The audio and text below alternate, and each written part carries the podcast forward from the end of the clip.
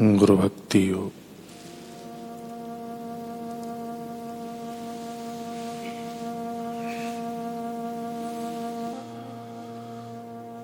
अपने पवित्र गुरु के प्रति अच्छा आचरण, परम सुख के धाम का पासपोर्ट है।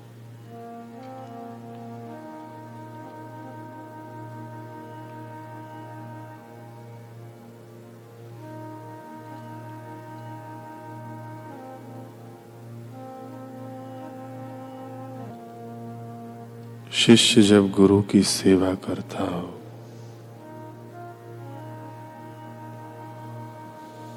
तब उसे तरंगी नहीं बनना चाहिए।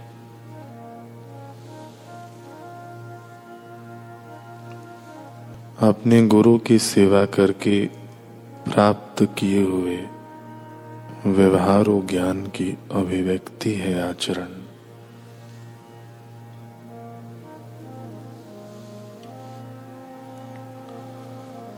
देवी एवं उत्तम गुण दुकान से खरीद करने की चीज़ नहीं है। वे गुण तो लंबे समय तक की हुई गुरु सेवा, श्रद्धा एवं भक्ति भाव द्वारा ही प्राप्त किए जा सकते हैं।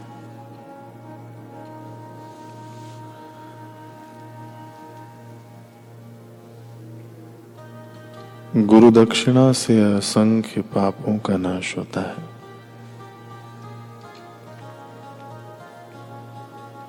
गुरु को दी हुई दक्षिणा हृदय शुद्धि करने वाली महान वस्तु है।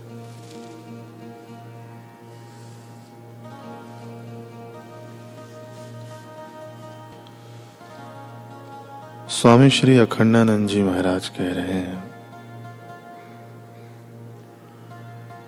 कि गुरुदेव के नाम श्रवण, दर्शन, आलाप और श्रवण मात्र से ही प्राणों में शांति का संचार होने लगता है। चिर दिन की प्यास बुझने लगती है। घोर अतृप्ति में भी तृप्ति का अनुभव होने लगता है।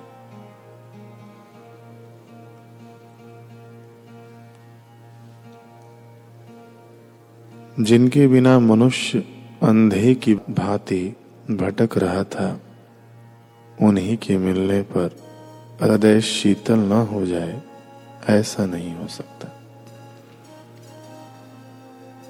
भगवान ही गुरु और गुरु ही भगवान है। जिसे परमार्थ तत्व अथवा भगवान कहते हैं उन्हीं मूर्तिमान अनुग्रह का नाम गुरु है।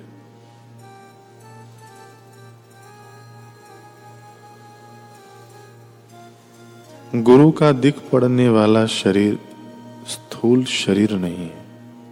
दिख पड़ने वाला रूप मनुष्य रूप नहीं है। वह तो विशुद्ध चैतन्य है। भला इस जड़ जगत में विशुद्ध चेतन के अतिरिक्त और ऐसा कौन है, जो अज्ञान का पर्दा फाड़कर जीव को उसके स्वरूप की उपलब्धि करा दे?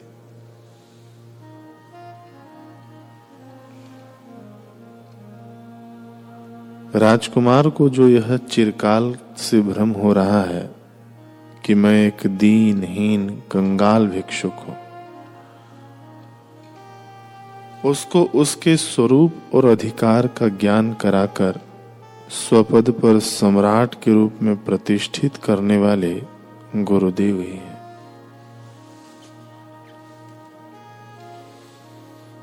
ज्ञान की दृष्टि से परमात्मा, गुरु और शिष्य एक है।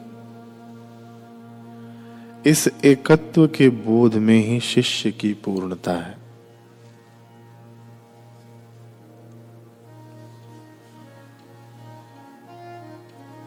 तभी तो यह शास्त्र वाक्य सार्थक है कि गुरु साक्षात पर ब्रह्म इस रूप में शिष्य उन्हें पकड़ नहीं सकता। वे स्वयं ही शिष्य के सामने प्रकट होकर अपने को पकड़ा देते हैं। शिष्य जानता है कि मेरे गुरुदेव सर्वत्र हैं।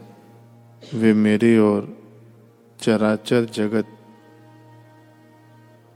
के संपूर्ण रहस्यों को एकमात्र ज्ञाता है। संपूर्ण रहस्यों के एकमात्र ज्ञाता है। वे सर्वशक्तिमान हैं। बड़े बड़े देवता भी उनकी शक्ति से शक्तिमान होकर अपना अपना काम कर रहे हैं। वे परम कृपालु हैं क्योंकि कृपावश होकर ही उन्होंने जीव के उद्धार की लीला का विस्तार किया है। जब वे मेरे हृदय की बात जानते हैं, उसको पूर्ण करने की शक्ति रखते हैं, तब वे परम कृपालु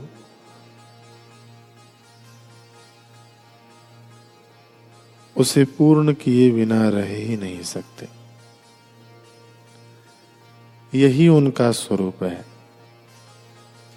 जगत में जितने भी जीवों का उद्धार करने वाले महात्मा प्रकट हैं, वे सब के सब उन्हीं के लीला विग्रह हैं। मैं उनको प्राप्त करके धन्य हो गया हूँ। शिष्य की यह दृष्टि कल्याण कारिणी ही नहीं, कल्याण स्वरूपणी भी है। जब तक हम गुरु को भगवान के रूप में नहीं देख पाते, उनसे प्रवाहित होने वाले भागवत ज्ञान को नहीं स्वीकार करते और उनकी प्रत्येक क्रिया हमें लीला के रूप में नहीं मालूम होने लगती, तब तक गुरु करण नहीं हुआ है। ऐसा समझना चाहिए।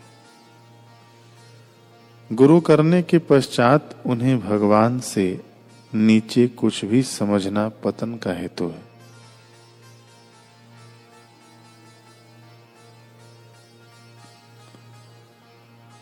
गुरु की शरण और उनके कर कमलों की छत्र छाया पाकर शिष्य धन्य धन्य हो जाता है।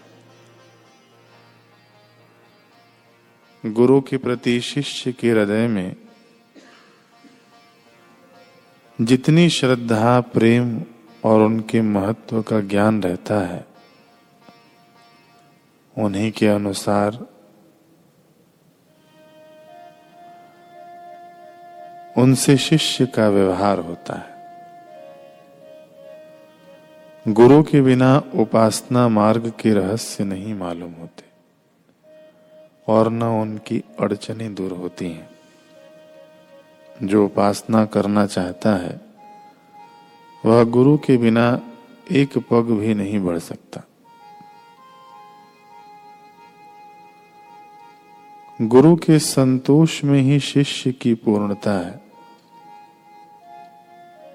जी वहाँ पर गुरु शब्द के आते ही वह गदगद हो जाता है। गुरु का स्मरण करने वाली वस्तु को देखकर स्मरण कराने वाली वस्तु को देखकर वह लोटपोट होने लगता है। गुरु के स्मरण में ही समस्त देवताओं का स्मरण अंतर्भूत है। गुरु सबसे श्रेष्ठ है। गुरु साक्षात भगवान है। गुरु पूजा ही भगवत पूजा है। गुरु मंत्र और इष्ट देवता ये तीन नहीं, एक है। गुरु के बिना शेष दो की प्राप्ति असंभव है। शिष्य अधिकारहीन होने पर भी यदि सदगुरु की शरण में पहुँच जाए तो वे इसे अधिकारी बना लेते हैं।